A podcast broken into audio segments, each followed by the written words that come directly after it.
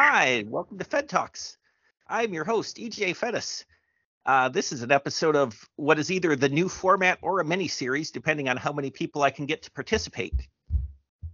But uh, in case you didn't know, this is a podcast about filmographies, uh, about directors who have massive su- success early on and are given a series of blank checks to make whatever crazy passion projects they want.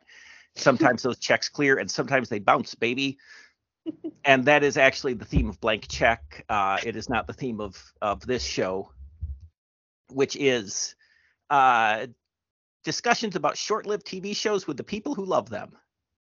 And guys, I got a I got a good guest today. The way I'm saying that makes it sound like past guests maybe weren't. I don't intend that, but read into it what you will. uh, a a multiple time Fed Talks return guest a, a show favorite, uh, a top three Twitter follow, a top three Canadian. uh, uh, so so many just uh, just a delightful person. Uh, please welcome Haley. Oh my goodness. Hello. I'm very excited to be a top three Canadian. There's some stiff competition. well, you know what? I was trying to I was trying to work out my three fav- favorite Canadians in anticipation of saying that. Uh, one of them is definitely Wolverine. Oh yeah.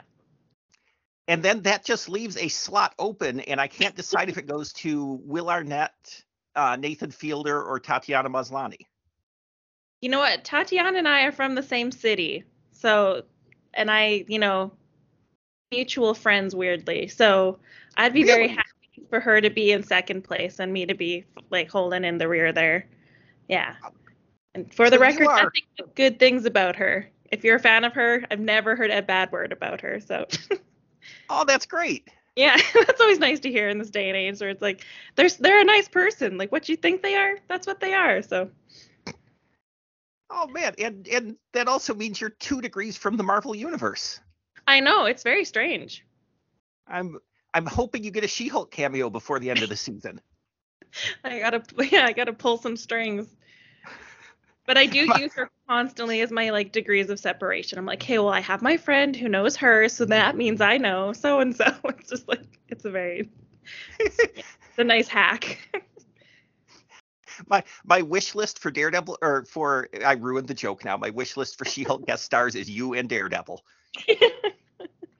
Same app. We'll, we'll, I'll be a lawyer. I can't act or anything, but I'll really give my all. That's all we can ask. Yeah. all right, and now the the show, uh, and I'm excited because you were one of the people I sort of reached out to without an idea of a show. There's some people I went, oh no, you have to do this show, mm-hmm. and I was delighted with your choice.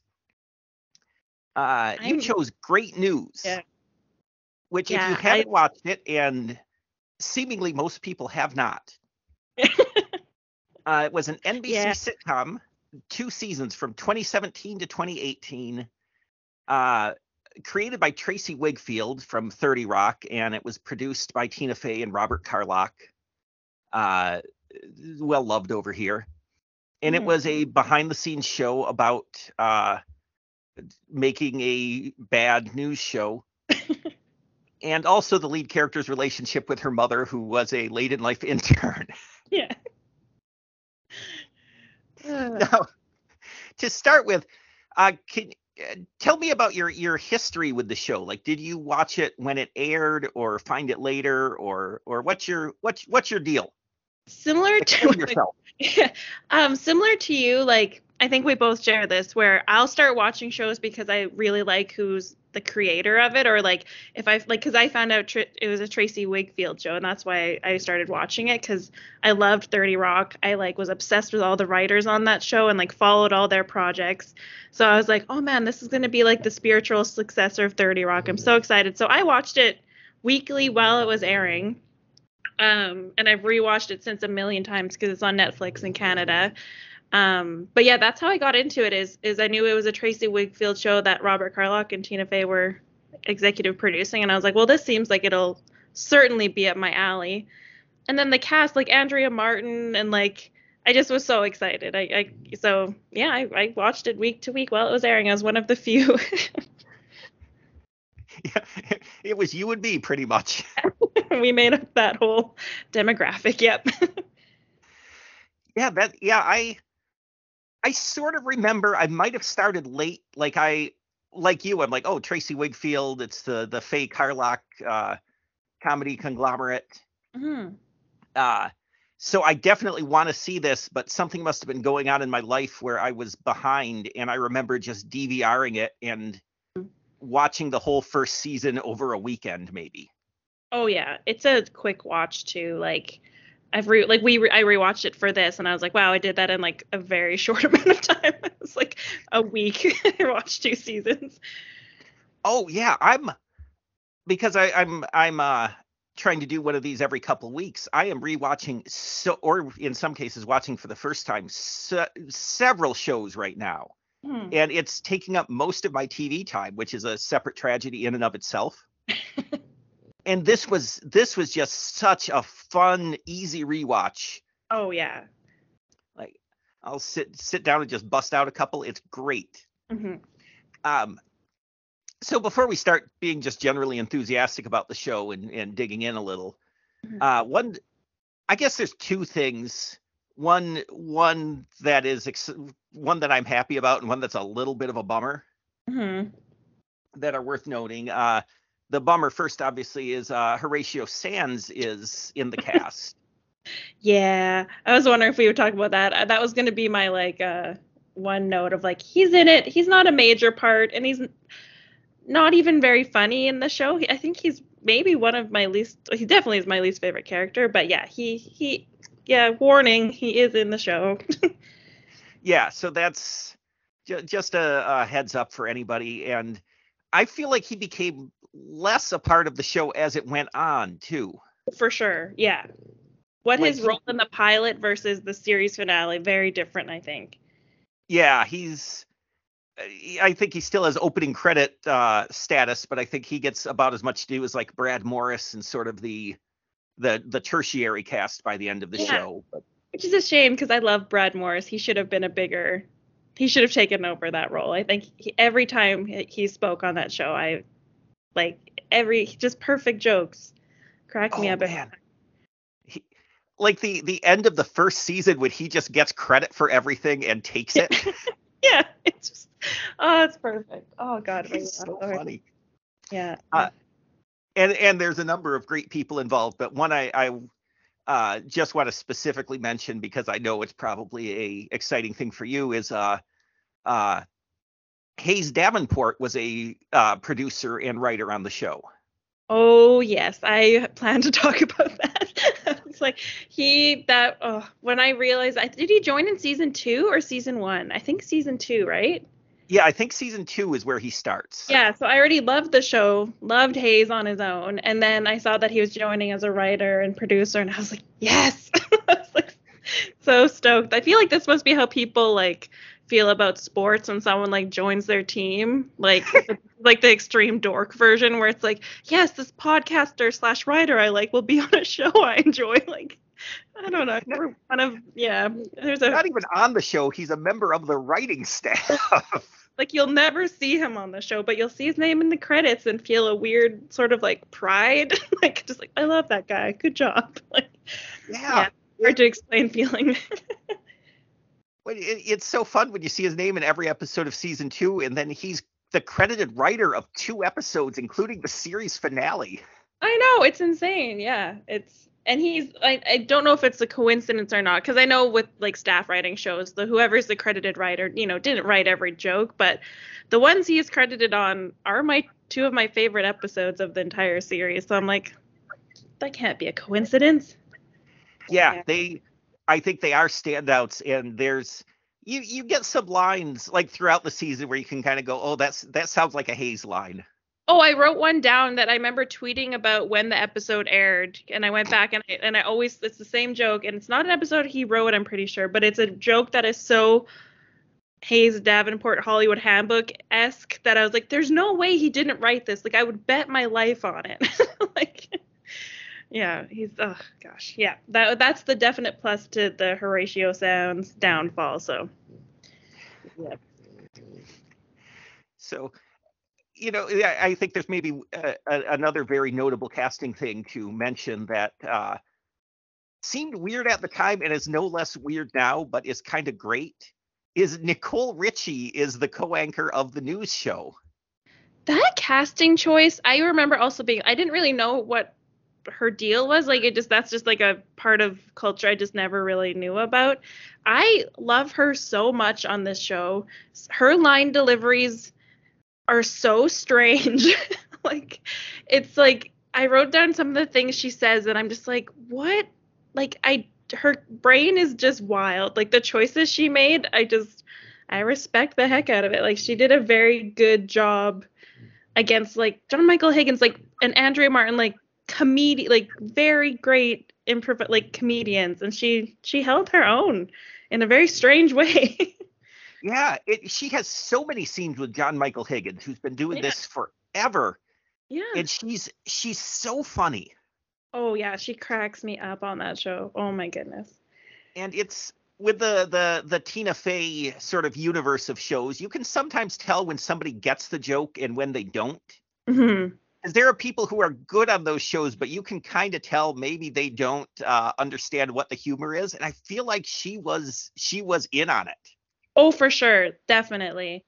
And I think that like it almost like really worked to her advantage that people probably went and being like, why is she on this like comedy show? And then like I feel like she kind of used that because it's sort of how you're supposed to view her character. It's like, why is this type of character like hosting a news show? It makes no sense and they just played that up and it just like her and John Michael Higgins are such a perfect duo. They're so funny because I remember I think it was Liz Meriwether was talking, or maybe it was even like Jake Johnson. They were talking on New Girl how like the reason why like Nick and Schmidt are such good foils or good characters is because they never go for the same joke. Like those two characters would never be making the same joke, and I think that's why Great News works in so many ways. Is every single character has their own clear comedic voice. Like none of them would a joke for one character would never work as a joke for another character, if that makes mm-hmm. sense. And I feel yeah. like that's what makes a comedy that's what makes like the great comedies is where it's like each character has their own specific very funny thing. Um and I feel like yeah, she's such a great example of that where it's like that character I can't imagine it being played by anyone else now. I'm like, yeah, she absolutely killed it. Like she's so so funny in that character. It's makes me wish she did more stuff. I'm like, I want to see her in more comedy. She's very, very funny. I I would love it. I I don't really remember her doing any acting before this either. Yeah, it just the simple life, which is like quote unquote a reality show, but clearly, you know, there was some scripted moments I think in that show and I think she was always known as like a very funny person in that show. I never watched that show, but that's genuinely all I can think of that she was in. I don't know. Yeah, she's sort of laid low after that. It felt like where where yeah. Paris Hilton kept uh, doing acting jobs or hosting SNL and not yeah. being very good. Yeah, yeah. Her the Paris Hilton character definitely is. Yeah, took a different route. Whereas I think Nicole Richie was just like, I'm going to just hang out and just be a rich person, which is honestly that's what I would do if I was rich. I, you would never see me again. Disappear. Yeah, but she's so funny. Holy smokes. Yeah, so I, I respect so much that she you know there were probably crummy shows that tried to get her. Oh yeah. And just for the and I don't even I don't even remember them really exploiting her for for advertising, but I also don't remember NBC advertising that it existed at all. So I was just gonna say, I think they didn't because I don't think the show had any money in advertising. I think it was like very like here's one tweet that cost nothing. Watch the show. It it's so weird the way they just sort of yeah they we'll get to that later when we talk about why it didn't go but uh uh, I just uh, maybe before we get into the characters, you uh, a a specific joke that made me laugh so hard, and I it was not from a Hayes episode, but it's like my favorite kind of joke, and I can't explain even what type it is, but you sort of know it when you hear it. Mm-hmm. It's the the first episode where Jim Rash shows up. Okay, yep. Uh, where he his whole deal is he was humiliated by uh, Chuck Pierce and outed as an adult who won a science fair in the 70s. and he's he not only has a hilarious like high top fade hairpiece, which is got to be the only only visual example of of Jim Rash with hair ever. I honestly, yeah, that's true. I can't think of a single example of him with hair.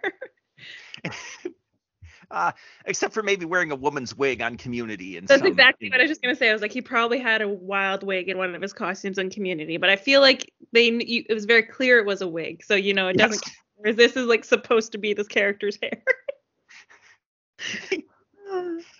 when he is he he, he confronts Chuck and he says, "You you lied. I was." I was 15 in 1979. I'm about to turn, and I'm about to turn 30. Yeah. And, I literally knew that was going to be the joke you were going to say because I was like, that one is so good. Oh God. And then Chuck said, I don't think the math on that works. I don't know. I went to school in the 2000s and I only learned Common Core. Making math more and more tortured is maybe my favorite kind of joke, which explains why I watch Futurama, I guess yeah, that's like another great thing where it's like the the people that came on for like, you know, guest spots and like, you know, just like little bits, they were always so so funny. Like Jim Rash was in what, two episodes, three episodes? Yeah, I think he was in three so, right so funny. Yeah, like just the last chunk of episodes, and he's so funny. His character's name is what Fenton Pelt, like just Fenton Pelt character name. It just, oh god, yeah, that he's so funny. That's that's a great that's a great joke to pick as one of your favorites. Yeah. Now I'm looking at the the guest list here. Uh, you had Chris Parnell as Tina Fey's assistant. Oh, he's so. I'm always happy to see Chris Parnell in anything, and yeah, when he showed up as like her very like you know like I don't know what the word is like very proper assistant, and it's just like whenever he shows up like being the straight man, you just know there's going to be a turn where like in three scenes he's gonna be wearing you know like a crop top and like just an absolute yeah they delivered on that. So it was just oh gosh. Yeah they they never i think they probably had to do some stunt casting like bringing in tina fey at the beginning of season two. Felt very much like season two of 30 rock where like every episode had a guest star like steve martin jennifer aniston oprah. Like i felt like they were trying to do that by bringing tina fey in but she like actually had a purpose. Like her character had a very good purpose and like played a role rather than just being like, and Tina Fey is on the show, you know? So, but yeah, that's they had good guest stars for sure. One that I want to talk about later, but we'll I'll save that one. Oh, okay. Uh, yeah, Tina Fey, I think is one thing I like about. Uh, well, there's there's a million things I like about Tina Fey, but on, her role on this show, where she's the the head of the of the whole network is it's so she mostly when she does even cameos are very self-effacing mm-hmm. and this is just her running the network and being mean yeah and just cutting people down and it's so i don't know it's it, it's really fun to see her do that because usually when she does her cameos on on the shows she produces or even on 30 Rock, she's sort of a disaster. Yeah. Well, yeah, like I always think of like her in season, I guess even in season two, but in her, I can't remember. Kimmy Schmidt seasons kind of roll all into one in my head, and I never even finished that show. But when she's the lawyer, like make like with the curly hair, and she's just a mess. Like mm-hmm. it's always kind of like that, where it's very charactery, like like I don't know how to explain it, but like like a sketch yeah. character almost. Yeah, exactly. And I mean, like Diana Saint Tropez is like a hilarious. That's just a very funny name for a character, and the way she says it every time, like, is very funny in this show. And it like it could lean into character territory, but it's just it suits so well with the show where like she just speaks in jokes, like every word out of that character's mouth pushes the story along, but is also a joke. Like it's my favorite thing in Tina Fey shows, and I'm sure Tracy Wigfield. That's part of why. I don't know. That's probably. I think like Tracy or Tina Fey was kind of like a mentor to her, and you can really tell in their writing styles where it's like if a sentence could be exposition and a joke, they'll always do that. Like mm. it's there's just so many jokes, which is like yeah, my favorite thing. Oh God. It's like that that style is about as close as anybody's come to replicating the the old days of the Simpsons in live action. Yeah, exactly. I I do think that's really cool. Is so many people who've come from the Tina Fey shows have gone on to create and show run their own things. Mm-hmm.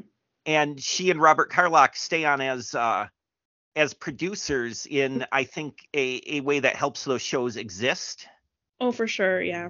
As opposed to Lorne Michaels, who I think just puts his name on things because he enjoys having his name on things. Yeah. yeah. Like, you get the vibe like uh uh Tracey Wigfield came from 30 Rock did this and then the Saved by the Bell reboot. Mm-hmm. Uh Meredith Scardino started on Kimmy Schmidt and she then created Girls Five Eva. Mm-hmm. Which uh that's another great Tina Fey cameo, but it's a very sketch character. Yeah.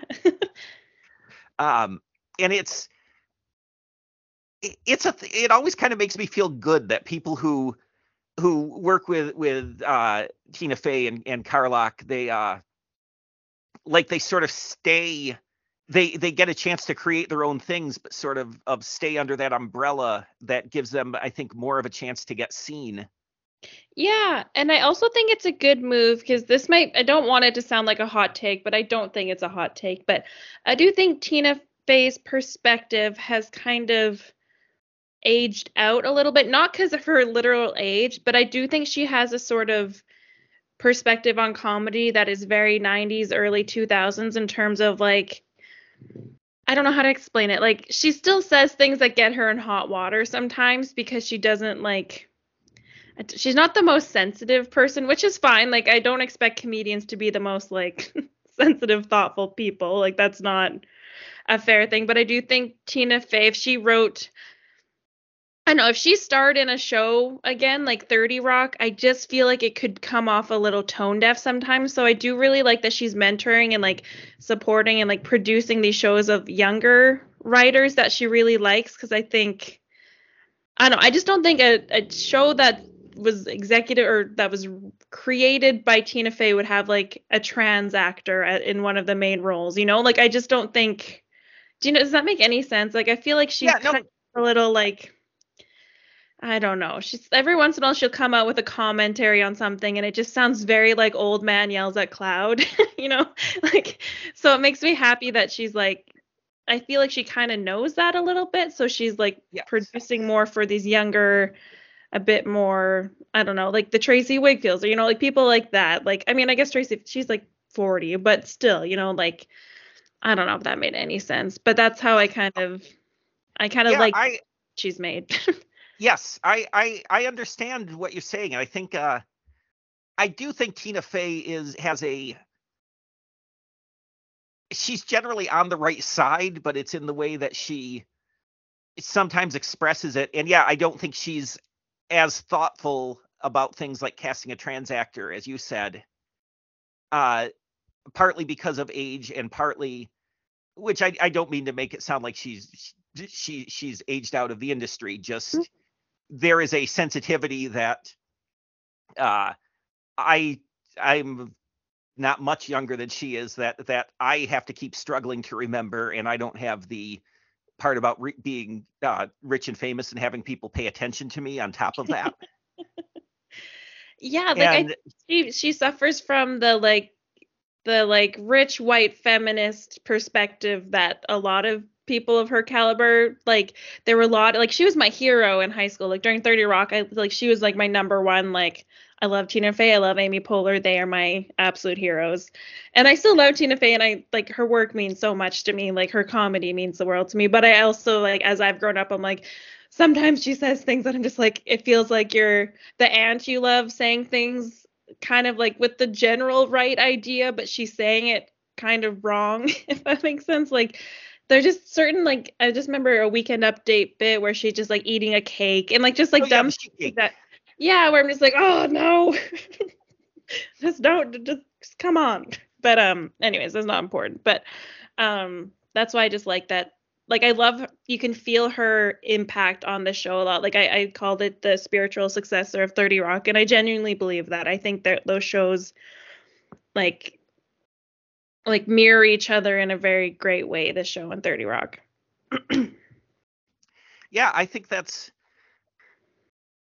I, I agree with you. That that's uh, you, you said it better than I could because you are younger and more perceptive than me, and uh, uh, have an easier time with this concept.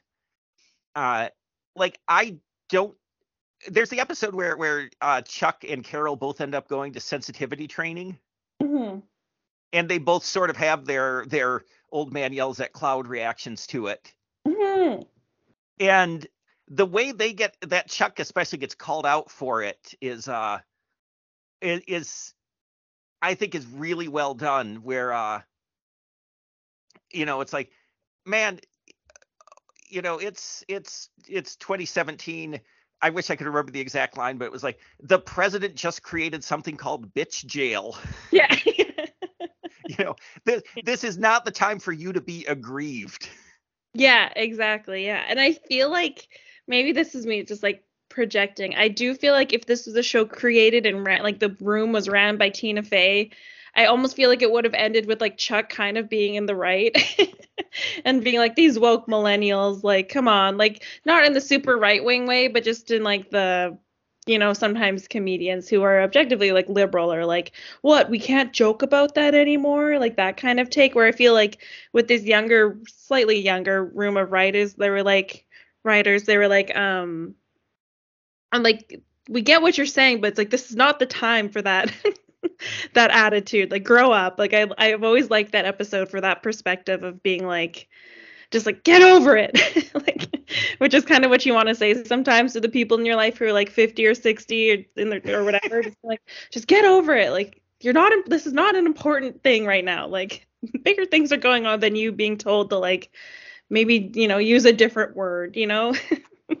I always like that episode because i think they handled that kind of tricky comedy premise like very well.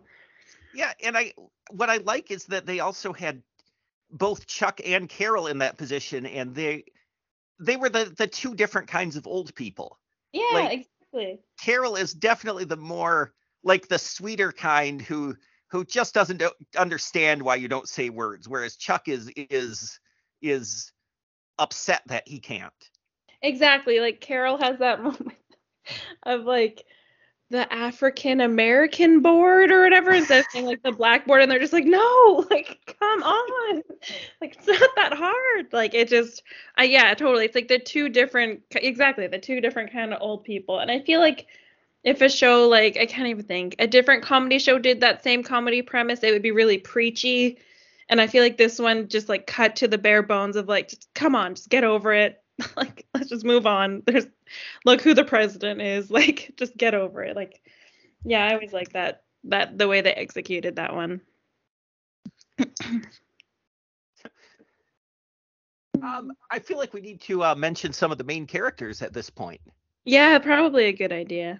um, the the the Liz Lemon role of the show, I guess, mm-hmm. is uh uh Katie, who's played by, and I I am probably going to pronounce her first name wrong, not according to Wikipedia. Briga Heelan. Yes, yeah. Who every time I see that name, my immediate reaction is that that's a swimsuit model.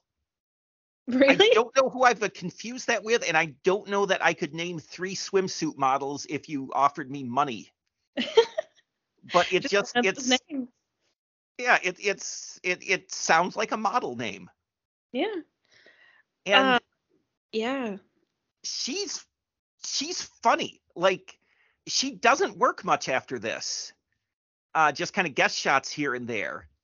Yeah, she had a funny bit. I remember on Brooklyn Nine Nine, and she was on Happy Endings, but I didn't realize that till you know, like after I watched Great News, and then I did a Happy Endings rewatch, and I was like, oh my god, like, so excited. She was um, also I learned this today, and I, I do not remember her on it uh, at all. She was on Love, the oh. uh the Paul Rust Gillian Jacobs Netflix show. Holy smokes! I have no memory. I watched that entire show. I have no memory of her being on it whatsoever. I I do not either. I kind of want to go back and rewatch it, but it's a, such an awkward rewatch based on the number of people in my life who have who I've been able to tell when they watch the show because they started referring to me as Randy. that's that's no. I was I was they were comparing me to a pre-famous Mike Mitchell character. I don't. That's stupid. No, Randy, no. I don't like that. That's a terrible comparison. But uh, the other thing she did, she actually had a, re- a recurring role on a sitcom very recently uh, that apparently neither of us knew about. Uh, it's a show called Be Positive. Have you heard of Be Positive? Is that the Thomas Middleditch show? The Thomas Middleditch Chuck Lorre kidney transplant show that ran on CBS for two seasons. It had two seasons. I remember it being talked about, or I remember before Thomas Middleditch, before all that came out, I, and I followed him on Instagram and stuff still. I remember him posting about it a couple times, I think. And then I never, I was like, this does not seem like a show I would enjoy, so I never watched it. Did not know there was two seasons. That is nuts. I, I think for one of those seasons, it was paired with the extremely short-lived Pete Holmes bowling sitcom How We Roll. God, this sounds. These shows sound like fake shows on 30, like that Jack would pitch on 30 Rock. Like, you know, that's how I feel sometimes with so much of the TV landscape. Like when you describe a show, you're like, this is something that Jack would have pitched to try and tank NBC. Like, God, what is happening to the world? so Deep that... had as many seasons as Great News. That is that what I just realized? That is deeply upsetting to me. Well, that's and I I, I wonder, and I I I want to get your perspective on it in just a second. If that's intensified by, I mean, you you you maybe you don't get necessarily all of the American TV in Canada. Mm-mm. Does it ever just feel like a completely foreign TV landscape, or is it more just because you like good things and the networks have largely fallen into self parody?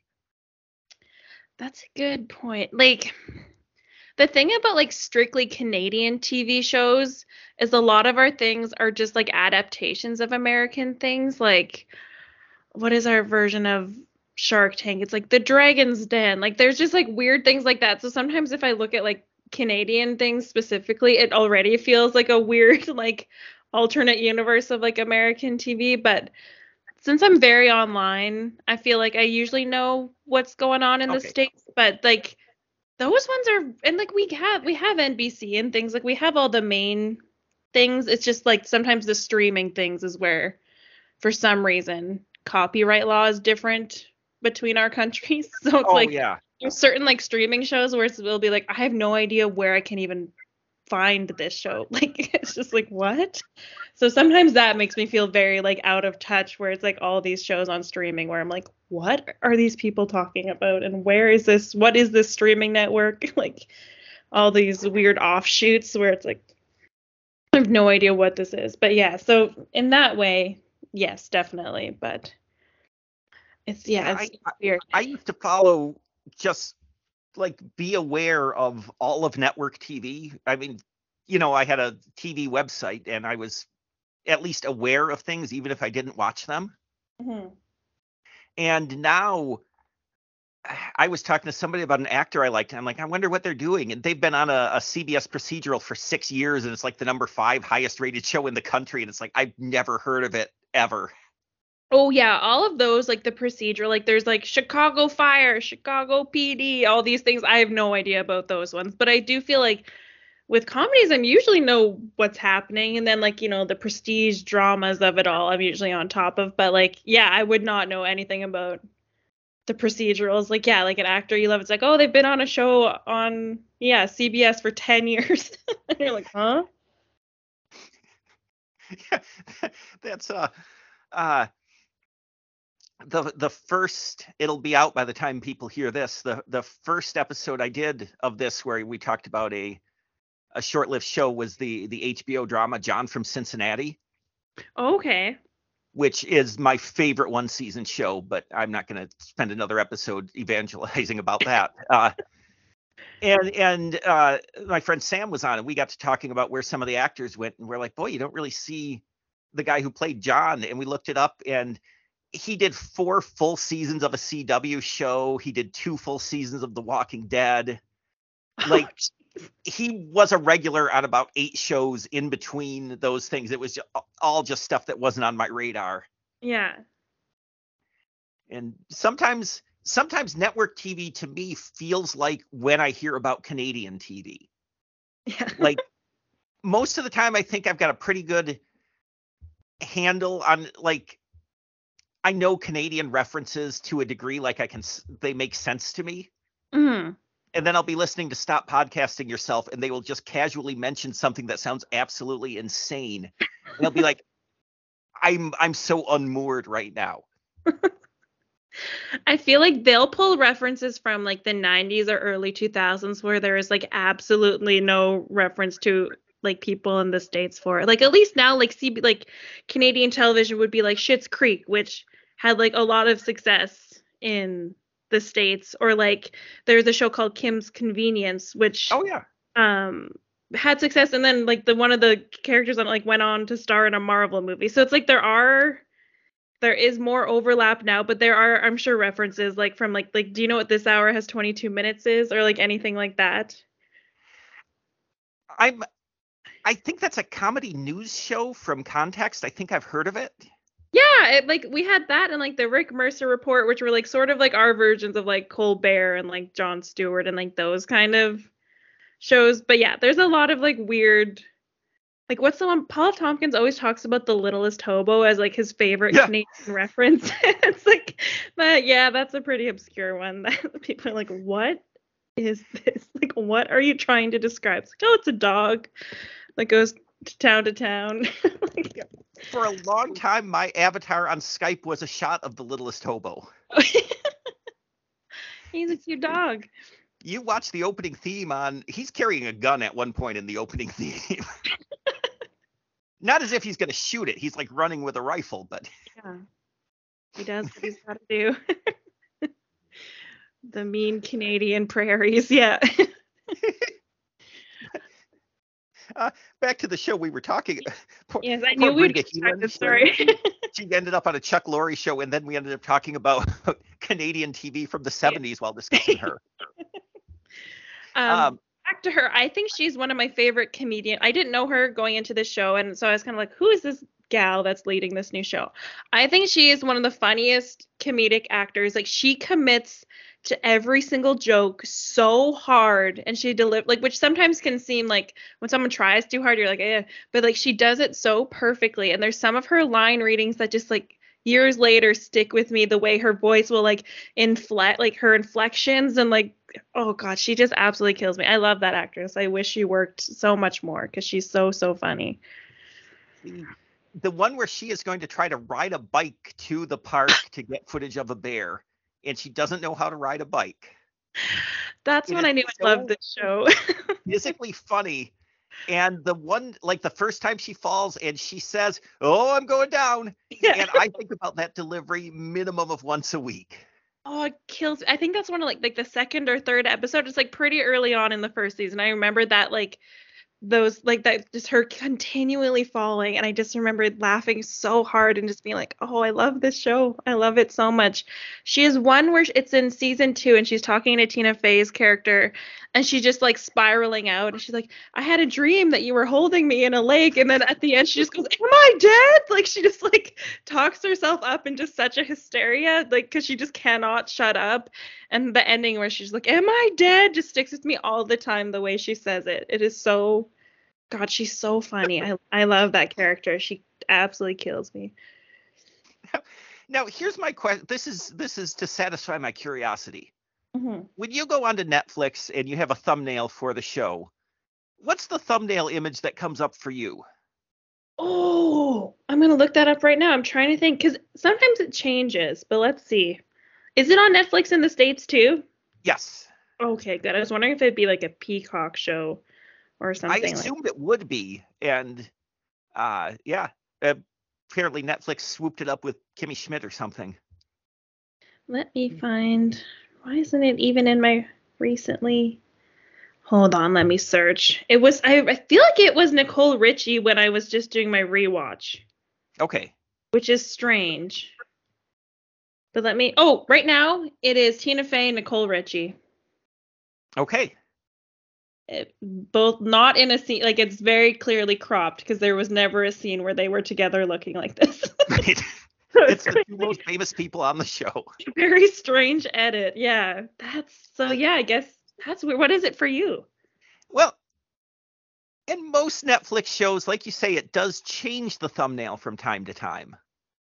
I have only had one thumbnail the entire time I've watched rewatched the two seasons Mm-hmm. for every episode, and I think I'm being profiled by Netflix. it is the scene where her mom uh, her mom tears open her shirt to reveal her bra, and that has been the thumbnail every time I log into Netflix. I did not expect that. I was drinking water and I almost just spit it out. Yeah, that is like some algorithm stuff for you. That is just like, oh, this this guy, he wants to see Andrea Martin. Honestly, if you look at my Netflix uh, uh, history, you have no reason to believe that uh, you know That is very it's both funny. I've never, never had that as the thumbnail. I've had one where it's oh, what's his name? Is Adam Campbell. I've had one where it's John Michael Higgins. I think I've never had Andrea Martin ripping it. That's very very funny. Holy it is cow! always Briga Heelan ke- cleavage. And that part is actually really funny because we learned that she refers to her breasts as bebop and rocksteady. Yeah. Yeah, when she's her mom's like, well, then what are those doing? you know they have a mind of their own. you Oh, you know what? I want to talk about That's Adam Campbell good. in just a second, but that reminded me of one of my other favorite jokes from the show, where uh, Mhm.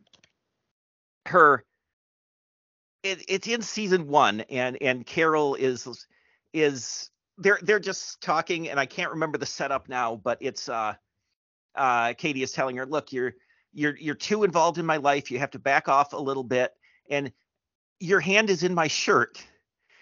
And Carol responds, "Oh, I'm just checking to see if you're wearing an underwire because those I read those cause cancer." Wait a minute, I don't read. Oh, I love Carol. So, now, you mentioned Adam Campbell, who is the, her boss, uh, Greg, and he becomes a romantic interest. Yeah. Uh, as the sh- as it's always kind of hinted at, and then in season two they really drive it home. Like maybe they thought that was going to be the key to season three. I don't know. yeah, I I I feel like it was hinted pretty well in season 1, but you're right. They did gear it up in season 2. And I part of me wonders if is if I think it's because they knew season 2 was going to be their final season and they wanted to give it a satisfying ending and part of it was like really pushing fast forward on that romance, which I didn't mind at all. I was very happy with that ending, but yeah, you're you're right. It season 2 really pushed it into high gear. Yeah, he is he is really funny, and he's funny in a very uh the way he it it it feels both Tina Fey and Hayes Davenport.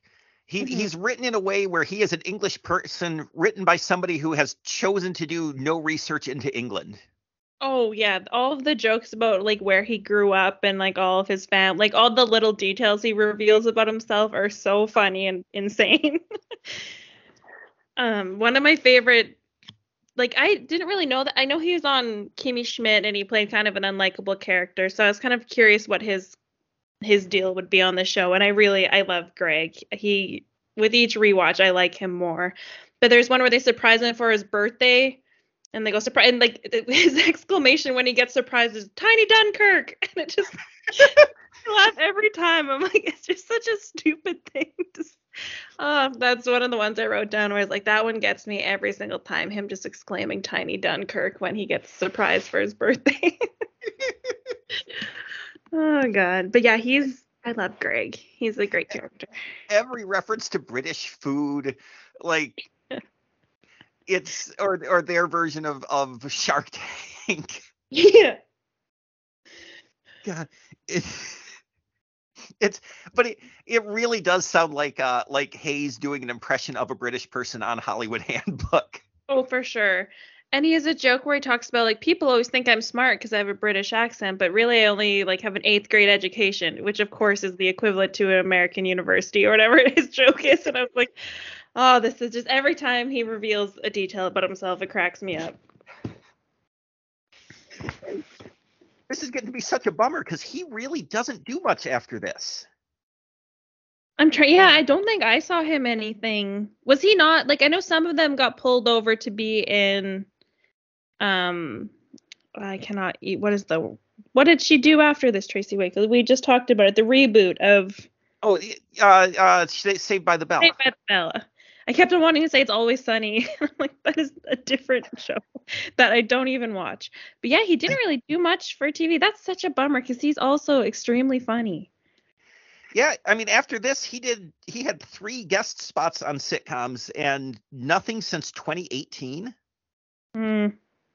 And I don't. But uh, this is. Yeah, I don't. I I I don't know. I mean, you. Here's the thing. He's he's good and he's English. hmm And if you're English, there are talk about a different culture. There are a million TV shows over there that run for six episodes that we will never see. Yeah.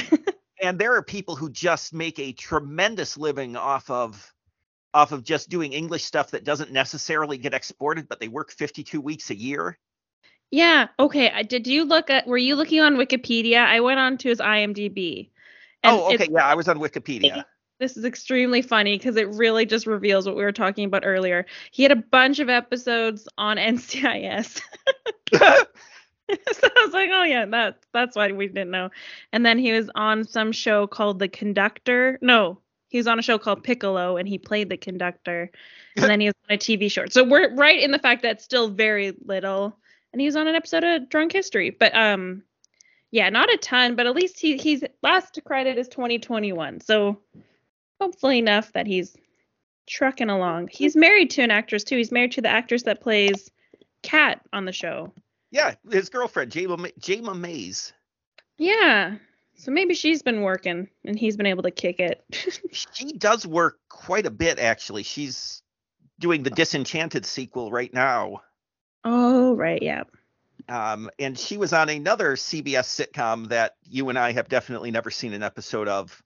Uh, just this year. So oh, that may very well be that uh because they they have a kid together.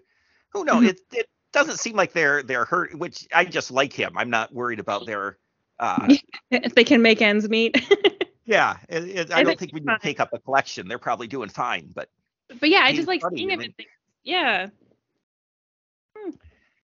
well, we have to write a show that's for these people to get them working again and we'll call it great news. Yeah. now we we've uh, mentioned them a little bit, but kind of the the comedy power, like the people who come into this with careers, mm-hmm. uh, is Andrea Martin as as Carol, uh, Katie's mother, and the intern, and uh, uh, I uh, there's two Higgins, and I always get John Michael Higgins. Mm-hmm. Yeah. As uh, Chuck Pierce, the co-anchor, these two have been around forever and they're so God, it's such a good showcase for them. Oh my gosh. Yeah, it's I feel like I knew John Michael Higgins because he's been in everything forever, but this was the first time where I really felt like I mean, I guess it was the first time he was in like a maybe not the first time. Is this the first time he was in like a lead role on a network show? I feel I'm kind of scrolling through. He's been in a million things, so it's hard to I feel like he was always like a bit player. Like he'd come on for like a few episodes, absolutely crush it, and then yeah, then he'd move on and do something. Yeah, yeah this is. He, let's see. The le- it's oh, the yeah, most episodes he's ever done of. Uh, actually, the most episodes he's done of. A live uh, act. He's a voice on Big Hero Six, the series, and the host of something called America Says, which has 400 episodes what in the heck is that? I don't know. He was Emmy nominated as a game show host, but yeah, his his whole TV career is, you know, three episodes here, you know, two episodes there, a lot of voiceover work, it, it, but it's hundreds and hundreds of shows. Yeah, he's been he's been working. He, yeah, that's... yeah, he's he is. When I was in, I went to LA like two weeks before official pandemic lockdown happened, mm-hmm. and I am convinced I saw him walking his dog. oh, that's I, spotted. I cannot confirm, and I didn't want. If it was him, I didn't want to bother him. Yeah, yeah. I guess I also didn't want to bother him if it wasn't him because that would be even weirder. but uh, that was that was the only that was my one celebrity sighting, and I was so excited about it. And it's not confirmed. Um, Choosing to I believe mean, it's him. Yeah, we did go to the comedy store and see Nick Kroll and Anthony Jeselnik, but they were being paid to be there, so that's not that's not a celebrity sighting. Yeah, you like that, you saw people doing their jobs. I think yeah. I saw John Michael Higgins walking a dog. That's a great one. I would choose it was him, and I also um yeah, I wouldn't have bugged him either. I would have just stared at him from afar and like, you're so funny. He's there's I mean he's he's so this is gonna I hope this doesn't come across as a burn to somebody who I very much respect. When this show started, I found myself thinking, uh, this seems like a Phil Hartman role. Oh yeah. And I could totally by the end I'm like, I think I like what he did with it better than what I pictured Phil Hartman doing with it. And I love Phil Hartman. Yeah, it like has like the I totally see why you would draw that comparison because like the news radio of it of it all, like the sort of like similar kind of like um, workplace sitcom behind the scenes of like a um like a broadcast kind of show. Yeah, yeah I the, can't I can't picture anyone else in that role. I feel like he did like and it's probably what you mean. Like by the end, you're like, I can only see him in this role because he swings from just being like the straight man to like it's so absurd to like crying on the floor. Like he just can do it. He just does it all. the the episode where he has a wax dummy of himself and it ends up falling off the roof. Oh god, that the, episode is so funny the tag on that episode where where she goes out and it's like, oh my god, the dummy's still on uh, the it's still on the ground, and then he's like, I'm waiting for my Uber. but then he gets into the position of the dummy again, which is it's not even just laying on the ground. Like one leg is raised a little, yeah. and his arms are at. A, it's like it is the weirdest position, and he just gets into it.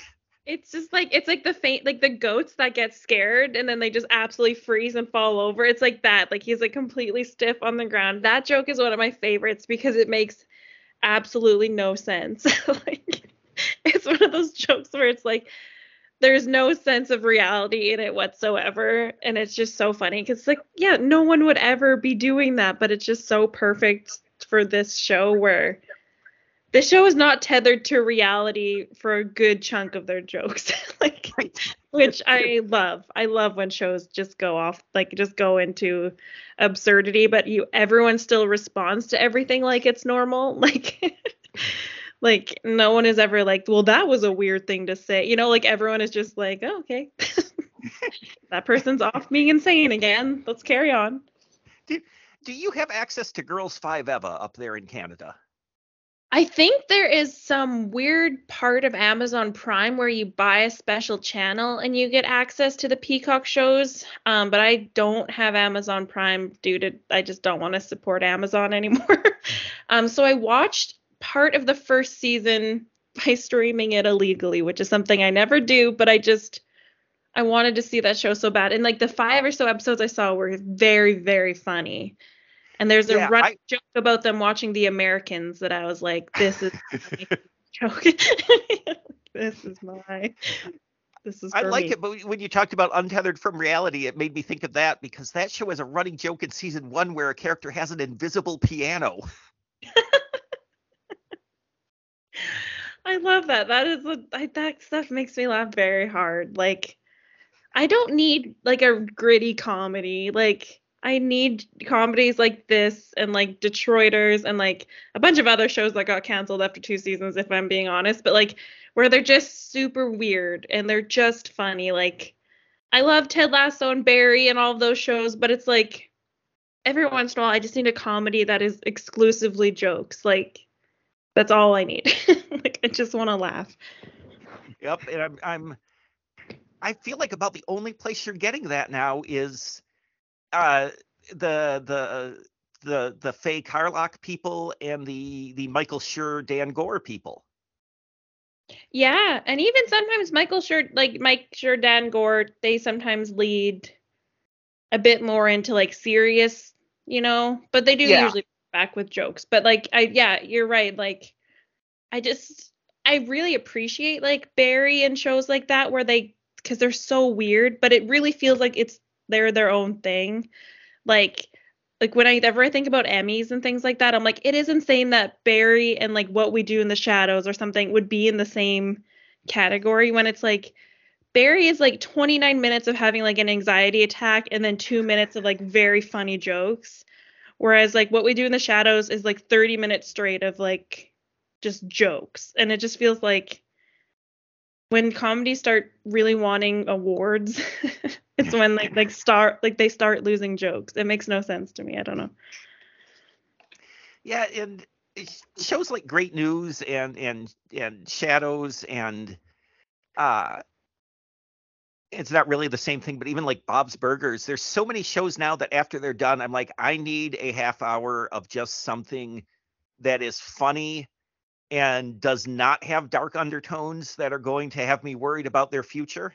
Yeah, like there's just something so nice about like those kind of sitcoms where it's like just like just I think that's why the show is so easy to watch is cuz like you care about the characters. Like there are it's not like there's a it's a show without stakes because like the character will like lose her, their job or you know like things like that like you still want enough of an incentive where you like want to tune in the next week like for me the reason why i think of this show as like a perfect show because it has all the elements i love in a comedy where it's like it has like like i was talking about like very specific characters like absurd jokes but then i love when there's like a will they won't they like like with Katie and with Greg, like that's why you kind of keep wanting to like you're invested in the characters, you know? Like I feel like that's the perfect combo for a sitcom because there's some sitcoms like I could never get into It's Always Sunny. Um and I think it's because I didn't really care about those characters. Like I thought they were funny and like they would be in like absurd situations and sometimes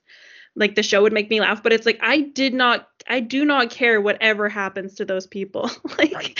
like i just don't care from episode to episode what happens to them which is why i could never get into that show whereas like with great news and like with all the comedies i love like you want to care about the people but i think sometimes they people misconstrue that to mean like there needs to be drama and it's like no there's other ways to care about a character than just being like like they have some tragic backstory. I don't know. Does that make any sense? Yeah, no, I I I agree completely, and I'm I'm I'm older than you, so I think that was kind of the norm for sitcoms when I was when I was growing up. Yeah.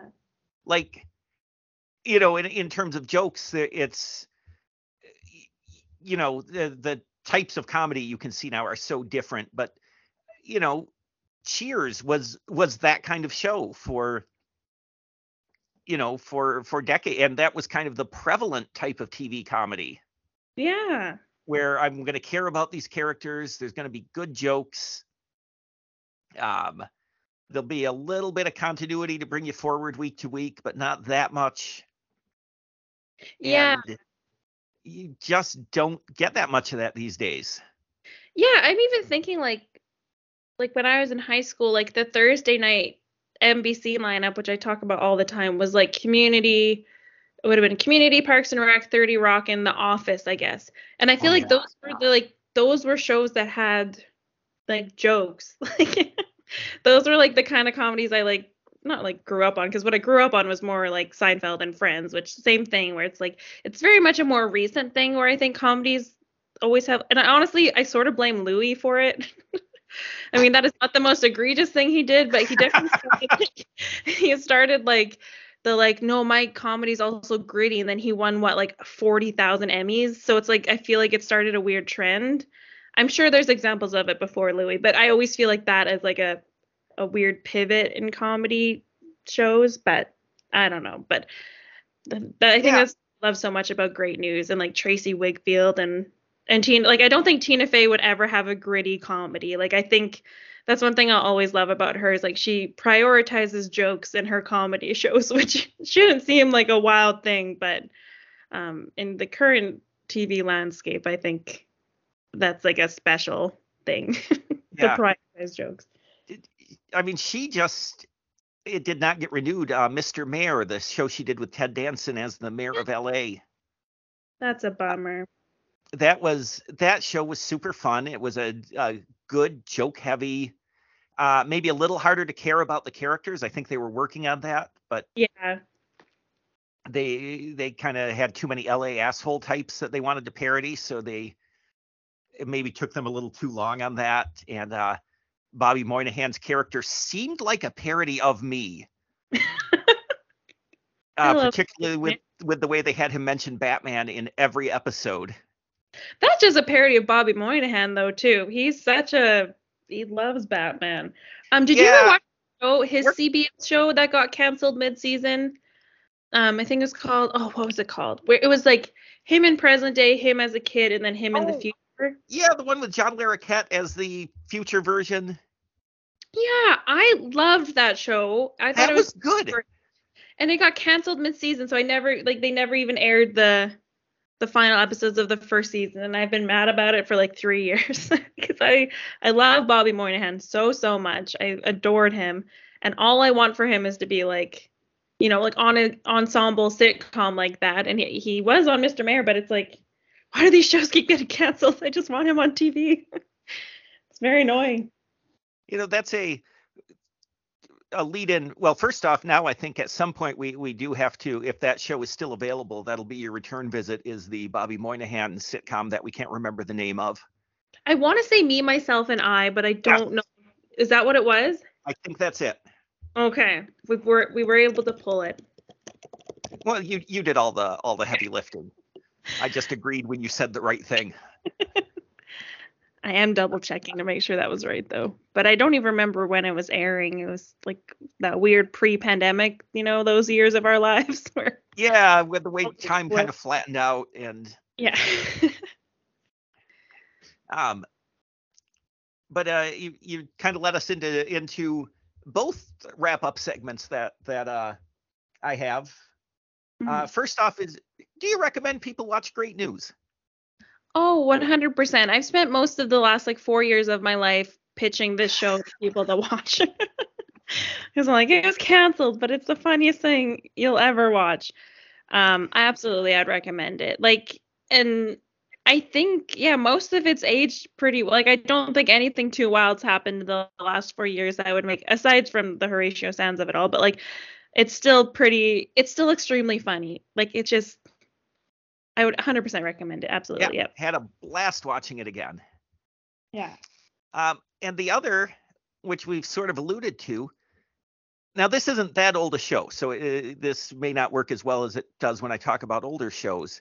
If this comes out today, uh, obviously maybe not with Horatio Sanz in the cast, but this is a, a magical world where we don't have to worry about Let's that. recast it with Bobby Moynihan, honestly. Oh, you're like you're you've created a classic now.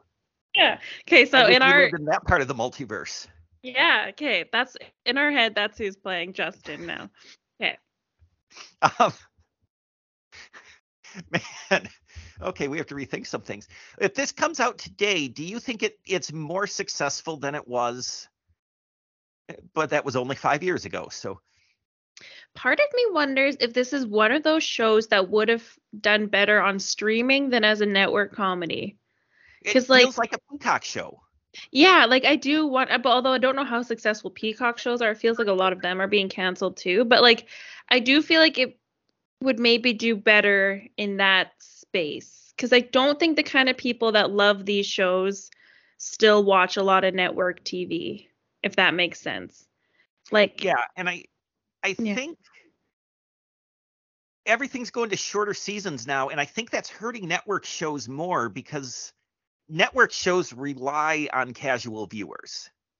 yeah, And it's hard for a casual viewer to remember something from 39 weeks ago when you do a short season, like that's not going to be top of mind. Uh, streaming TV is is is catering more to the people who love that show and want to see it. But it also seems like a lot of those comedies have about a two year ceiling on them. Uh, yeah, you know, that's what I was thinking. Reboot went two years. Uh, Rutherford Falls. Yeah, just got canceled after two. Like that's the thing where I'm like, I really don't know if these kind of shows last more than two seasons anywhere, which is very depressing to me. Um, because a lot of yeah, I don't know. I I would hope that it would do better. Yeah, like on streaming somewhere. That's that's yeah. my in the multiverse that it it got on streaming, it found its audience, and got to be like five seasons. That okay, that's the that's the world in the multiverse we're shooting for. Um, uh, uh trying to make a Doctor Strange joke and I blanked. it probably would have gone over my head. well, here's you know what? Here's the problem with me try with with me focusing on the wrong thing is uh uh Spider-Man's played by a different guy throughout the multiverse. Mm-hmm. Whereas Doctor Strange, every place he goes is Benedict Cumberbatch, so I sort of ruined it. It would have been better to use Spider-Man because I could reference a different Spider-Man. I did a bad job. I forgive you. um, so I'm gonna I'm I'm gonna I'm gonna cut this out. Uh, we you know what we're gonna we'll we'll wrap up with some some promotion first of our sponsor and then of you uh as a as a content provider. I don't know sure. Uh, but obviously, this episode, like all episodes, is brought to you by teesbysummer.com. Uh, we're both Tees by Summer customers. It's true. Yeah, it, it's, it's great, right? Yeah, I have the what shirt do I have? It's a Tim Robinson one, Emmy winner Tim Robinson. Yes. Yeah, and I love it. I wear it all the time. oh, that's great. Yeah. You know what? I will tell you this too. The the mugs very good mugs. Really? I love mugs. I should I should pick up a mug from her then. Yes, I you know what? Here this is something I was going to do for all of my guests and I've so far done it for one guest. but uh okay, let me tell you what I what I'm going to do and you can take advantage of this if you choose. Okay. But I don't think I'm going to keep doing it cuz I think it may be misinterpreted. Okay.